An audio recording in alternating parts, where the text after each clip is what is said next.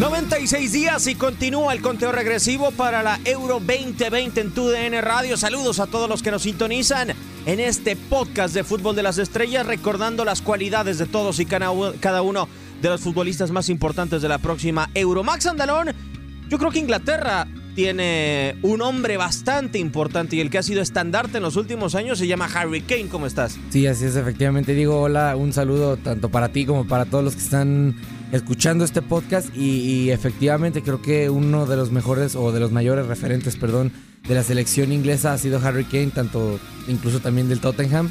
Eh, por la, yo creo en lo principal, la, la, mayor calidad de Kane es, como todos creo, su disparo. El disparo que tiene es, impresionante cómo te puede sacar un tiro prácticamente de la nada y, y desde distancias muy lejanas es capaz de definir partidos.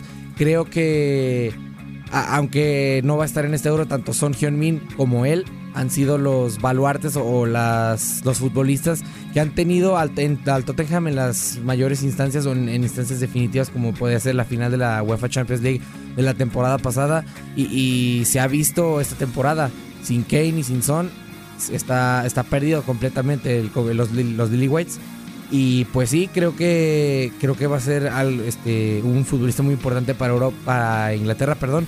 Recordemos que Inglaterra está en este momento lleno de, jóvenes, tiene jóvenes como Marcus Rashford, como Jadon Sancho. Es el más experimentado, ¿no? Y quizá no por la edad que pueda tener Harry Kane, porque sigue siendo un futbolista bastante joven, pero sí es quizá el que más experiencia o el que más ha explotado a nivel internacional. Eh, yo concuerdo contigo, el disparo de larga distancia es lo que más nos ha dejado impactado con Harry Kane. Incluso en el All-Star Game con eh, las estrellas de la MLS anotó un gol de larga distancia, el famoso huracán, pero creo que con el que todos nos quedamos fue el que anotó el pasado verano en la International Champions Cup a la Juventus de Turín, un disparo de larga distancia desde medio campo terminó clareando a Wojciech Chesney de manera impresionante. Yo me quedo con otra capacidad dentro del disparo. Hay futbolistas que tienen la facilidad, Max, de disparar de larga distancia, sí, pero de frente al arco. Harry Kane te toma el balón de casi cualquier posición y te puede hacer gol. Ah, hace un gol en 2017 al conjunto del Arsenal, casi en la esquina del área.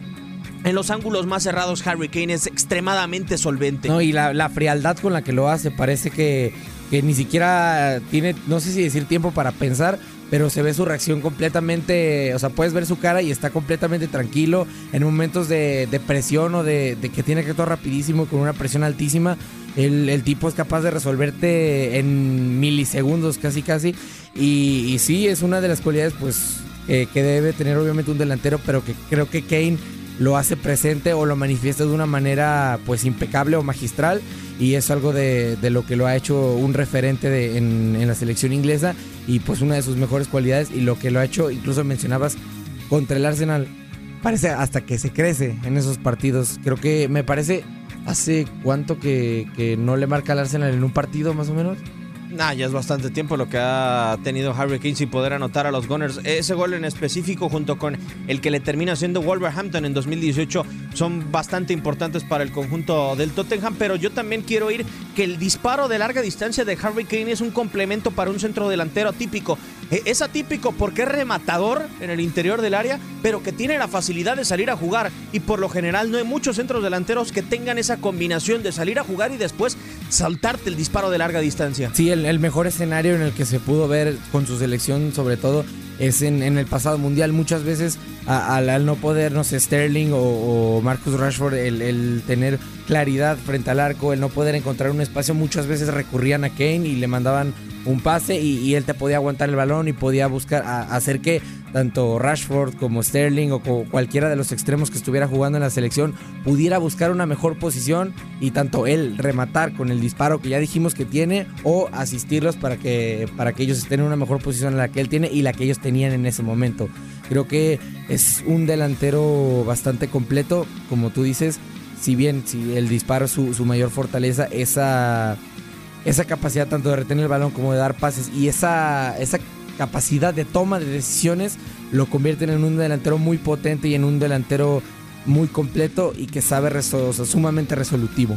Sí, totalmente de acuerdo. Lo de Harry Kane ha sido a muy, muy larga distancia, el eh, delantero más importante para Tottenham en muchísimo tiempo y muestra de ello la combinación que ha podido tener esa cantidad de goles de disparos de larga distancia con lo que puede hacer en el interior del área y que como dato es el segundo máximo anotador en una Copa del Mundo con nacionalidad inglesa después de lo que hizo Gary Lineker en 1986. Eso le da aún mucho mayor peso a Harry Kane dentro de la selección de Inglaterra. Y que si bien ahora que lo mencionas en, dentro del Tottenham aunque está lesionado una gran parte de la temporada, él es clave dentro de la campaña del Tottenham en la que llegan a la final de la UEFA Champions League. Y, sí, creo que eh, Harry Kane le da esperanzas a, a los tres leones para poder conseguir un título ya después de bastantes años que no lo hacen. Y no, no, no creo que lo pondría o los pondría como los amplios favoritos, pero Kane sí, sí les da muchos argumentos, sobre todo de cara a gol y que obviamente necesitas muchos goles para ganar y que la defensa de Inglaterra no me parece que sea pues de las más fuertes de, la Euro. Creo que ese sería su principal argumento para, o sea, tanto extremos rápidos como Raheem Sterling, pero creo que sí, el, jugador más, más determinante, determinante de cara al arco sería Harry Kane. Pues por lo pronto esto fue el análisis de Harry Kane, sus cualidades de cara a 96 días que tendrán que transcurrir para que llegue la Euro 2020.